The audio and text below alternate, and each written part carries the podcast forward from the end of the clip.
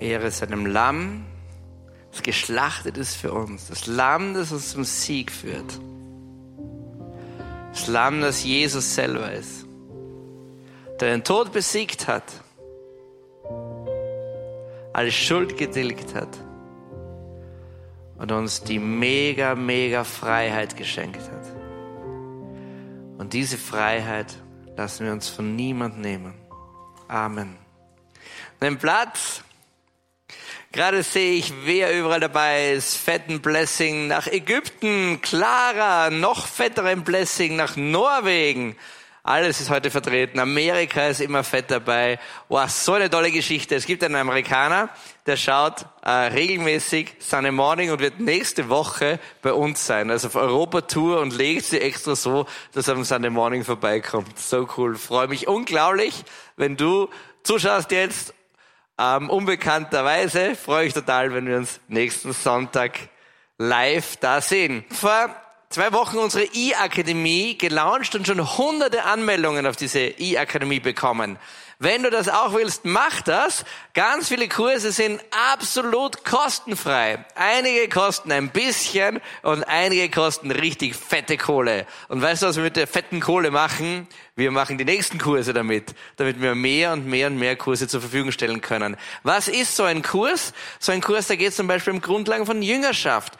Oder es geht um all mögliche Themen. Es gibt Fachbeiträge, wie du Kirche und Gemeinde aufbauen kannst. Alles Mögliche ist da dran. Klick dich rein und wie kommst du hin? Ganz einfach www.cominghome.cc. Links oben drückst du fett auf Akademie drauf und bist schon drauf. Und so Gott will und unsere Brieftasche es zulässt, gibt's das ganze Ding in Kürze auch als App. Jetzt freue ich mich wahnsinnig auf die Message der Woche von Anton Swoboda, unser großer Vordenker zum Thema Arbeit.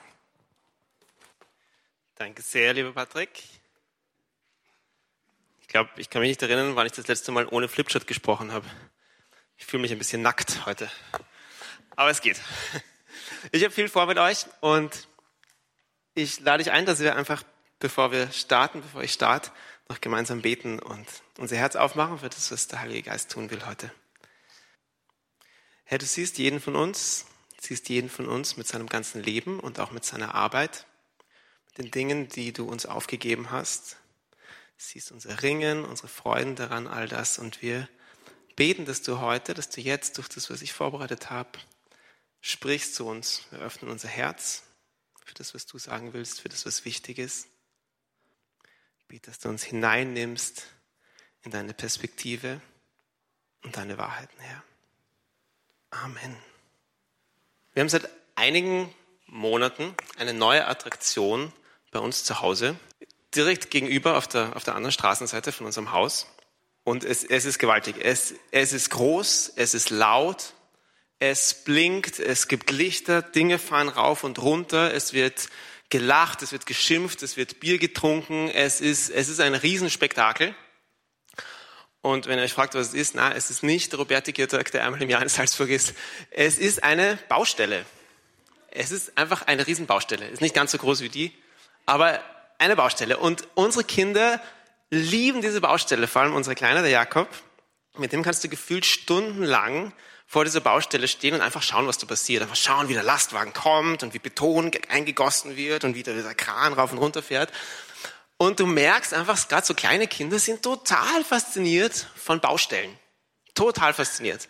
Kinder lieben, kleine Kinder lieben Baustellen und generell, glaube ich, Orte, an denen gearbeitet wird. Und, und gerade bei kleinen Kindern ist es so, dass wenn du es geschickt anstellst, dann arbeiten sie auch gerne mit. Ja, dann helfen sie zum Beispiel irgendwie den, den Geschirrspüler auszuräumen oder den Fahrradreifen aufzupumpen oder die Lampe zu reparieren. Wurscht was. Weil sie irgendwie das Gefühl haben, es ist, es ist großartig, wenn ich mit dem, was ich tue, was bewegen kann, was gestalten kann, irgendwie was verändern kann. Egal, ob das jetzt irgendwie, ob dadurch jetzt ein Haus entsteht oder der Geschirrspüler ausgeräumt wird. Und ich glaube, dass hier, wie, wie so oft an Kindern, was sichtbar wird, was auf tiefe Weise zum Menschen gehört. Nämlich, dass der Mensch sich irgendwie hingezogen fühlt zu Arbeit, weil Arbeit irgendwie zu ihm gehört. Arbeit gehört zum Menschen. Und du siehst es auch, auch negativ ganz schnell da, wo Leute keine Arbeit haben. Wenn, wenn, wenn Leute ihre Arbeit verlieren oder keine sinnvolle Arbeit haben, geht ihnen ganz viel verloren. Es geht ihnen Halt verloren, Strukturen geht ihnen verloren, Sinn geht ihnen ganz oft verloren. Sie, sie gleiten in irgendwelche ungesunden Gewohnheiten ab und so weiter. Langzeitarbeitslosigkeit ist, ist ein Riesenproblem, nicht nur weil, weil Leute dann kein Geld mehr verdienen, ist auch ein, natürlich auch ein existenzielles Problem, aber es ist auch ein Problem, weil, weil Leuten was ganz Wesentliches fehlt, was zum Menschsein gehört. Eine Aufgabe, Arbeit. Jetzt, wenn, wenn Arbeit dem Menschen so nahe ist, wenn Arbeit was, was sowas was Menschliches ist, wo, woher kommt denn das? Warum, warum ist es so?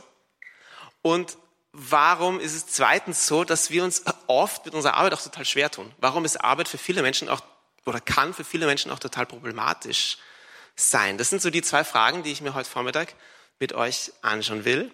Und ich will erstmal starten mit einem ganz positiven Bild von Arbeit, das wir nämlich in der Schrift finden, da wo die Schrift erzählt über die Erschaffung der Welt.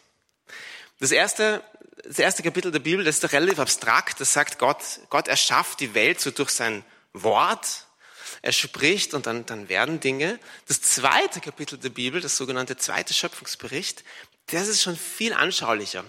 Das sagt nämlich, man kann sich das auch so vorstellen, wie wenn, wie wenn einer einen Garten pflanzt. Das ist so, wie wenn Gott einen Garten pflanzt. Gott pflanzt einen Garten, er nimmt das, was da ist, und formt daraus etwas, formt daraus, legt einen Garten an, er gestaltet es und dadurch entsteht ein, Lebensraum.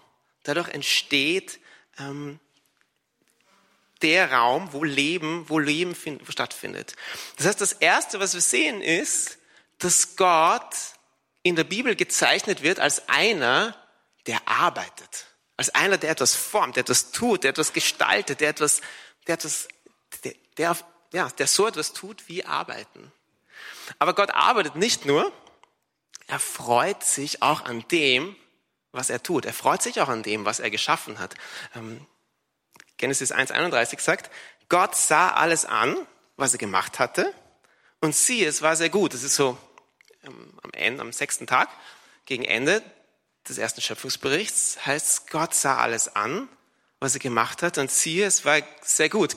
ich stelle mir das so vor, Gott lehnt sich zurück, so, schaut alles an, denkt sich, mm, das ist wunderbar, das ist sehr, sehr gut geworden.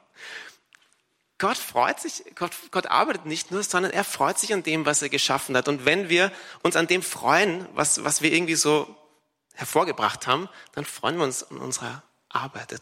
Gott arbeitet und er arbeitet gern. Und dann gibt es noch was Drittes, was wir sehen. Das dritte ist nämlich, der Mensch ist geschaffen als Abbild von diesem Gott. Der Mensch ist geschaffen als Ebenbild von diesem Gott. Wenn Gott einer ist, der, der etwas erschafft, der etwas hervorbringt, was gestaltet durch sein Tun, dann ist der Mensch auch so. Dann ist der Mensch auch so. Wenn Gott sich freut an dem, was er tut, ist, der Mensch, ist es für den Menschen auch so gedacht. Gott gibt dem Menschen in der Schöpfung einen Auftrag, eine Aufgabe, nämlich die Erde zu füllen, über sie zu walten, sagt Genesis 1, oder ähm, mit Genesis 2, er sagt, hier, hier, ist ein, hier ist der Garten, den ich angelegt habe, und deine Aufgabe ist, dieses Garten, diesen Garten zu hüten, ihn zu bearbeiten, auf ihn zu schauen, ihn zu kultivieren, ihn zu pflegen. Da formte Gott, der Herr, den Menschen, Staub vom Erdboden und blies in seine Nase den Lebensatem so wurde der Mensch zum lebendigen Wesen. Gott, der Herr, nahm den Menschen und gab ihm seinen Wohnsitz im Garten von Eden, damit er ihn bearbeite und hüte. Was die Schrift also sagt, ist ganz einfach, es gibt von jeher eine tiefe Verbindung zwischen, zwischen Mensch und Arbeit. Und deshalb ist der Begriff, das ist lustig, ähm, dass die, der Vortrag den Titel ja Work-Life hat und, und in mehreren Ankündigungen wurde gesagt, ja, der Anton würde über Work-Life-Balance sprechen. Nein, ich spreche nicht über Work-Life-Balance. Tut mir leid. Weil Work-Life-Balance ist ein, ist ein hilfreicher Begriff in manchen, aber manchmal ist er auch total irreführend. Weil der so suggeriert, hier ist Work und hier ist Life. Hier ist deine Arbeit und hier ist dein Leben. Du arbeitest und dann gibt es das eigentliche Leben. Und dann schaue ich in die Schrift und denke mir, na, so ist es nicht gedacht. Arbeit ist Teil von deinem Leben. Arbeit ist Teil von deiner Berufung als Mensch. Arbeit gehört auf eine ganz tiefe Weise zu dem, dass du überhaupt ein Mensch bist. Also, das, das, genau, deswegen ist diese, diese Unterscheidung Work-Life manchmal hilfreich, weil es uns hilft, in eine gute Balance zu kommen, aber kann auch irreführend sein. Steckt diese, diese tiefe Verbindung steckt sogar im Wort für Mensch. Ja? Das Wort für Mensch im Hebräischen ist Adam schreibt man ungefähr so. Und das kommt von dem hebräischen Wort Adama. Und das heißt Erdboden. Der Mensch ist vom Erdboden genommen, haben wir gerade vorher gelesen. Genesis 2. Und er ist aber auch gemacht für den Erdboden. Er ist gemacht, um den Erdboden zu bearbeiten. Da gibt's gibt's einen tiefen Connex und wir tun dieses Bearbeiten, dieses Hüten, dieses Gestalten, wir tun das auf alle möglichen Weise. Das klingt jetzt irgendwie so, ja, das ist ein ganz, ist ein ganz schönes Bild und so. Ja, eh. Aber das ist sehr konkret. Wir tun das, indem wir Straßenbahnen bauen, zum Beispiel. Oder indem wir Vorträge halten. Oder indem wir Politik betreiben. Oder indem wir kranke Menschen pflegen. Was auch immer. Setz ein, was, was du tust. Wir haben manchmal so diese Vorstellung, dass es, dass es geistliche und ungeistliche Berufe gibt. Kennt ihr das? Ertappt ihr euch mal über dem Gedanken? Es gibt die geistlichen Berufe, zum Beispiel wenn man Priester ist oder wenn man Lobpreisleiter ist oder wenn man Missionar ist, dann hat man so einen geistlichen Beruf, dann tut man was Wichtiges, dann tut man so einen Auftrag Gottes. Und dann gibt es noch so die ungeistlichen Berufe, wenn man jetzt irgendwie Bäcker ist oder Banker oder Uniprofessor oder was auch immer. Und ich glaube, dass das biblische Verständnis ganz anders ist. So das biblische Verständnis sagt, egal was du tust, wenn du damit einen Lebensraum schaffst, wenn du damit den Garten zum Blühen bringst, erfüllst du immer auch einen Auftrag Gottes. Tust du immer auch einen Dienst an Gott. Hast du einen geistlichen Beruf im weitesten Sinne. Ja? Das biblische Verständnis schaut so aus. Schau, in Genesis 2,15, ähm, das Wort, das für Bebauen verwendet wird, ist das hebräische Wort Avat oder Abat. Das heißt bearbeiten, dienen oder auch anbeten. Das ist so interessant. Zum Beispiel in Psalm 102 ist das gleiche Wort, wo es heißt, dient dem Herrn mit Freuden und kommt vor sein Angesicht mit Jubel. Gleiches Wort. Geistlicher Dienst. Wir dienen Gott mit dem, was wir tun. Wenn wir das jetzt alles so anschauen, bis hierher mal, merken wir, naja gut, es ist kein Wunder, dass Arbeit in der Schrift ziemlich gut wegkommt. Es ist kein Wunder, dass das, dass das Bild von Arbeit grundsätzlich positiv ist. Ja, du findest in den Psalmen das Gebet, oh Herr, lass gedeihen das Werk meiner Hände. Aber du findest nirgends das Gebet, oh Gott, lass bitte bald Wochenende sein. Oder, oh Herr, nimm den Fluch meiner Arbeit von mir, unter dem ich so leide. Na, du, du findest es nicht. Auch in der, auch in der Tradition nicht. Ich habe vor kurzem Stundengebet gebetet und da heißt es an einer Stelle, du lässt uns mitwirken an deiner Schöpfung, gib, dass unsere Arbeit beitrage zu deinem Lob. Amen. Genau. Arbeit ist was grundsätzlich Positives. Arbeit ist nicht das Problem. Und trotzdem gibt es ein Problem mit Arbeit. Trotzdem stimmt offenbar irgendwas in der Beziehung des Menschen zur Arbeit nicht. Ganz viele Menschen sind, sind tief unzufrieden mit ihrer Arbeit oder brennen aus durch das, was sie tun oder bekommen keinen fairen Lohn oder müssen unter prekären Bedingungen arbeiten oder werden gezwungen zu arbeiten oder werden ausgebeutet oder sind süchtig nach Arbeit. Punkt, Punkt, Punkt, Punkt, Punkt. Wenn du in die Welt schaust, merkst du sehr schnell, wir leben nicht mehr im Garten Eden. Wir sind nicht mehr in dieser, in dieser, in dem, wie Gott das Verhältnis von Mensch und Arbeit gedacht hat. Sondern da geht ganz viel schief. Und gerade die letzten die letzten, das letzte, letzten eineinhalb Jahre, durch, die so sehr von der Pandemie geprägt haben, die haben jetzt nicht alles noch schlimmer gemacht, aber naja, teilweise schon. Teilweise haben sie Dynamiken noch verstärkt, teilweise sind Sachen noch sichtbarer geworden, noch mehr an die Oberfläche gekommen, wo das Verhältnis zu Arbeit irgendwie angeknackst ist. Und wir sehen, irgendwas stimmt nicht, irgendwas passt nicht. Und die Frage ist, wie, wie gehen wir wie gehen wir damit um und was ist da, was ist da passiert? Was ist, was ist zwischen Genesis 1, 2 und heute passiert? Und was die Schrift sagt ist, naja, alles hat, Alles hat damit begonnen, dass der Mensch Gott misstraut hat. Im dritten Kapitel in der Bibel lesen wir diese Geschichte, wo die Schlange zum Menschen kommt und den Menschen in Versuchung führt, indem sie in Frage stellt, was Gott gesagt hat. Und zuerst glaubt die Frau der Schlange und dann glaubt der Mann der Schlange und dann nimmt alles so seinen Lauf, weil sie Gott nicht wirklich getraut haben und genau justement sich das nehmen, wovon Gott ihnen geboten hat, die Finger zu lassen. Und damit wird alles schief, damit wird alles komisch und alles wird irgendwie ähm, ja, alles gerät aus dem Lot. Sämtliche Beziehungen des Menschen, die Beziehung des Menschen zu sich selber, die Beziehung des Menschen zu Gott, die Beziehung des Menschen zu anderen und auch die Beziehung des Menschen zu anderen. Also auch die Beziehung des Menschen zu seiner Arbeit. Es gibt, es gibt was im Menschen, es gibt was tief drinnen im Menschen, was, ihn in, was ihm in all seinen Beziehungen irgendwie die Quere kommt. Es gibt, es gibt was im Menschen, das alle seine Beziehungen grundlegend stört, sein, sein Stolz, sein, sein Misstrauen gegenüber anderen, diese, diese Tendenz, meinen zu müssen, ja, ich muss alles haben, ich muss alles, das muss ich haben, oder diese Tendenz, irgendwie sich doch selber retten zu wollen und es irgendwie alleine zu schaffen und irgendwie doch zu versuchen, alleine glücklich zu werden. Das ist, es gibt eine Dynamik im Menschen, die von einer großen Abgründigkeit im Herzen des Menschen spricht. Und, diese, und das erzeugt eine Dynamik, die alle Bereiche betrifft, die alle Beziehungen betreffen, die alle Beziehungen betrifft. Auch unsere Beziehung zur Arbeit. Die Bibel drückt es dann so aus, im dritten Kapitel von Genesis heißt es dann, weil du auf die Stimme deiner Frau gehört hast und von dem Baum gegessen hast, von dem ich dir geboten hatte, davon nicht zu essen, ist der Erdboden deinetwegen verflucht. Und der Mühsal wirst du von ihm essen alle Tage deines Lebens. Dornen und Disteln lässt du dir wachsen und die Pflanzen des Feldes wirst du essen. Im Schweiße deines Angesichts wirst du dein Brot essen, bis du zum Erdboden zurückkehrst. Da schickte Gott, der Herr, ihn aus dem Garten Eden weg, damit er den Erdboden bearbeite, von dem er genommen war. Da ist was, da ist was Neues reingekommen. Der Auftrag, der Auftrag ist immer noch dasselbe.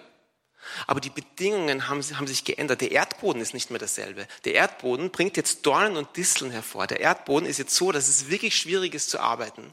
Der Erdboden ist verflucht, sagt die Schrift. Das heißt, der Mensch steht von diesem Moment an grundsätzlich in seinem, in seinem belasteten Verhältnis zu seiner Arbeit, zu seiner Arbeit. Und egal was er macht, egal was er angreift, er tut sich immer weh. Es ist nie ganz leicht. Es ist immer ein bisschen schwierig. Es ist immer anstrengend. Es ist immer, es kostet immer was. Es ist, es ist, es ist nie ganz gut. Wenn du dich, wenn du dich also fragst, warum, warum, warum ist es manchmal so schwer? Warum tue ich mir manchmal so schwer in meiner Arbeit? Warum bin ich im Stress? Warum unter Druck? Warum habe ich nie ganz das Gefühl, das Richtige zu machen? Ja, deshalb. Ja.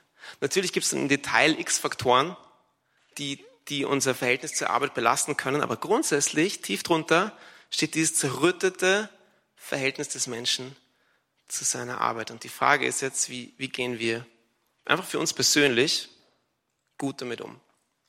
Ich glaube, es gibt zwei Antworten. Die erste Antwort ist eigentlich eine Frage und die erste Antwort ähm, ist, ist die Frage nämlich, was tun wir für Dinge, mit denen wir uns noch tiefer in den Disteln und Dornen verstricken. Wo, wo in unserem Verhältnis zur Arbeit, das eh schon angeknackst ist, verstärken wir diese Zerrüttung noch weiter. Und ich habe hier einfach sieben Fragen mitgebracht, die ich mit euch kurz durchgehen will, die uns, glaube ich, die, glaube ich, helfen, ungesunde Dynamiken in unserem Verhältnis zur Arbeit und unserem Tun aufzudecken. Und die erste, erste Frage ist, was kann mir meine Arbeit nicht geben? Manchmal haben wir einfach zu, manchmal haben wir einfach zu hohe Erwartungen an unsere Arbeit. Arbeit soll mich glücklich machen, Arbeit soll mir irgendwie, soll, soll mich ganz erfüllen, soll mein Leben sinnvoll machen und so weiter. Und es ist wunderbar, wenn, wenn wir Lebensfreude aus unserer Arbeit ziehen. Aber da, wo wir versuchen, Glück und Sinn und, und Fülle ganz aus unserer Arbeit zu ziehen, werden wir scheitern. Werden wir scheitern, weil all das letztlich nur ganz, ganz nur bei Gott zu finden ist.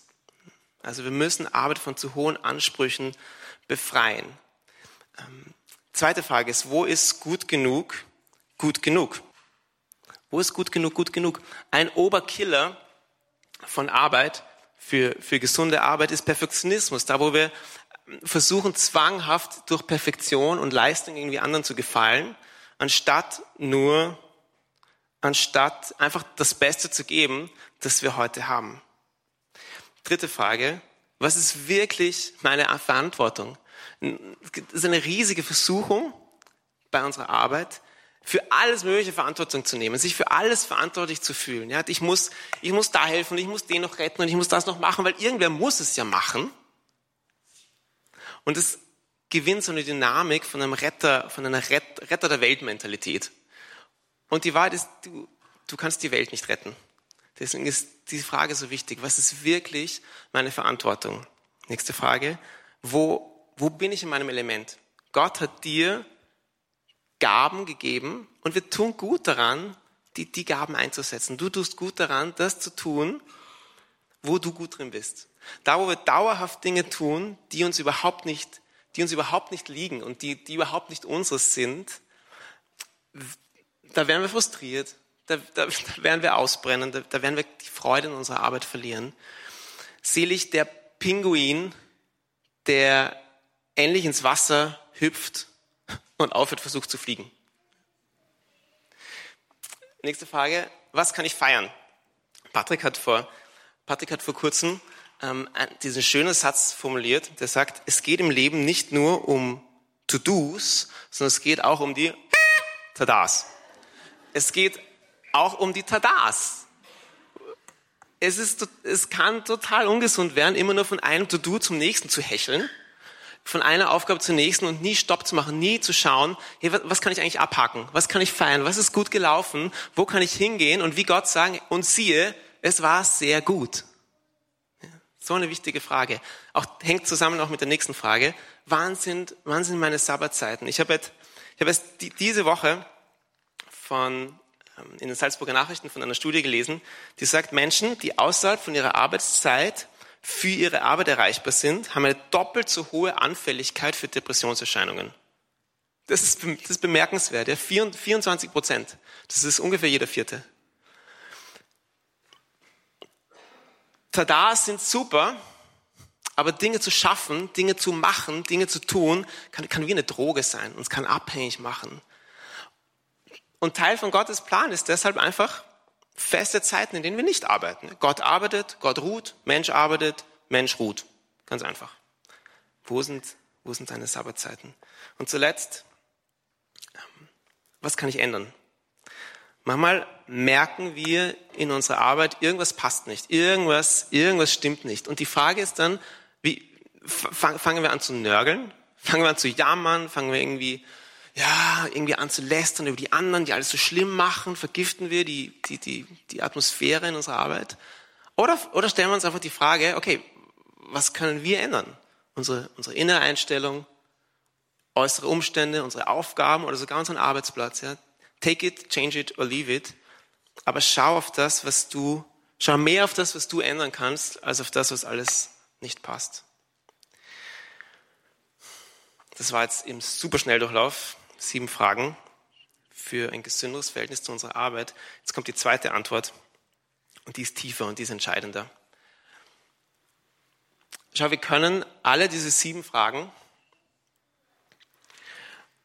bearbeiten, wir können an unserer inneren Haltung arbeiten, wir können Selbstmanagementkurse machen, wir können besser werden in Prioritäten setzen, wir können die Arbeitsmoral steigern und so weiter. Wir können das alles tun.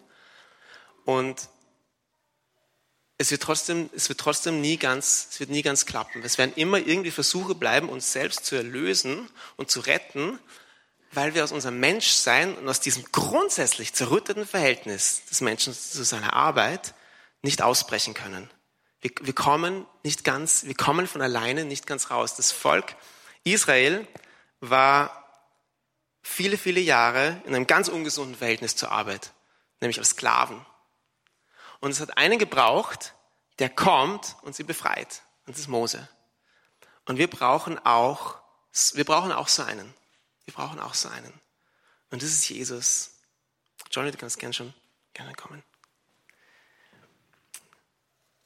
Es gibt ein, ein altes theologisches Prinzip, das sagt, was nicht ganz, was nicht ganz ange, was Jesus, ich sag's anders, ähm, nur wenn Jesus ganz Mensch geworden ist, wenn Jesus alles angenommen hat, was menschliche Existenz ausmacht, nur dann kann Jesus auch den Menschen als Ganzes mit allem erlösen. Der heilige Gregor von Nazianz sagt es, sagt es so, er sagt, was nicht angenommen ist, kann nicht geheilt werden. Was aber Gott geeint ist, kann auch gerettet werden. Und das Gute ist, Jesus hat alles am Menschsein angenommen. Jesus hat alles am Menschsein angenommen, auch unsere Arbeit. Jesus hat einen Großteil seines Lebens gearbeitet. Als Zimmermann, als Tekton, sagt das Neue Testament, so wie sein, so wie sein Ziehvater Jesus. Jesus weiß, was es heißt, einen Balken von A nach B zu tragen. Und er hat am Ende seines Lebens einen Balken von A nach B getragen, um uns am Kreuz zu erlösen. In allen unseren Beziehungen, in all, unserem, in all unserer Existenz. Paulus sagt, Jesus ist der neue Adam. Er sagt, da wo, wo, wo in Adam alles schief geworden ist, wo in Adam alles, alles schwierig geworden ist, weil er Gott misstraut hat, weil er nicht gehorsam Gott gegenüber war, wird in Jesus alles neu, wird in Jesus alles geheilt, weil Jesus der ist, der Gott ganz vertraut hat und der sich ihm hingegeben hat bis, bis zum Tod. Und Jesus hat in diese Erneuerung, die er schenkt, alles hineingenommen. Alles.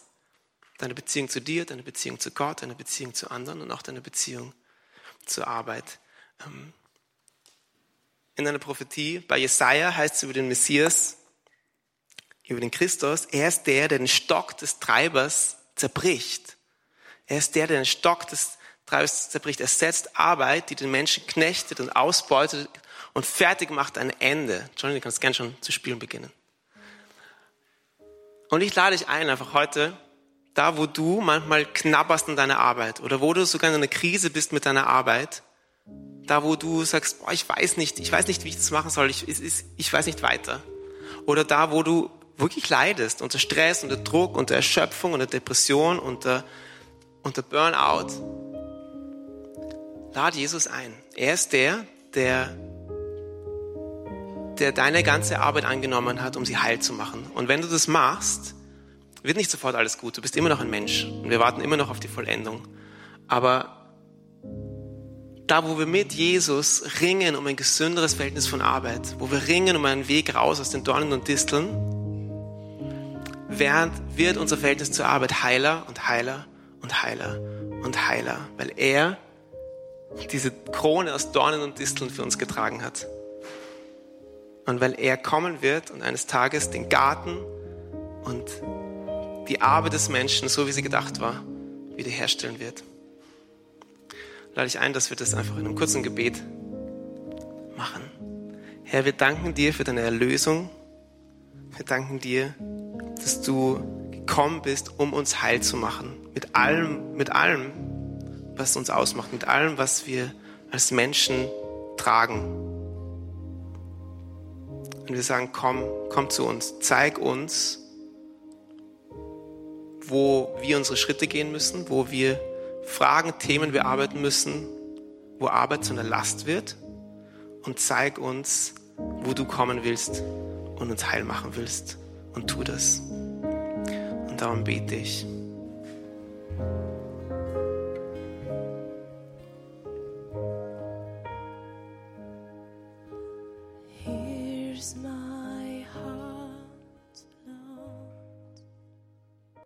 Wir halten dir unser Herz hin heute, dir unser Herz und ganz besonders auch unsere Arbeit hin. Lade dich ein, wenn es eine, wenn es eine von diesen sieben Fragen gibt, wo du hängen geblieben bist oder wo du gemerkt hast, wow, das ist ein Thema für mich. Sprich jetzt mit Gott darüber und bitt ihn um seine Gnade. Er ist der Erlöser. Er hat einen, einen Weg geschenkt, heiler zu werden in allen Bereichen unseres Lebens, auch, für, auch in deiner Arbeit, auch für deine Arbeit. Bitte um Gnade, da wo du zu hohe Ansprüche hast in deiner Arbeit, Sag, Herr, füll, füll du mich, mach du mich ganz, mach du mich heil. Wo du ähm, dich verstrickst in Sachen, für die du gar nicht zuständig bist oder wo du dir mit Sabbatzeiten schwer tust, wo du im Stress und im Tun dich verfängst. Sag, Jesus, hilf mir. Bitte dich um Gnade, ich bitte dich um deine Erlösung, dass du mir hilfst, einen guten Weg hier zu gehen.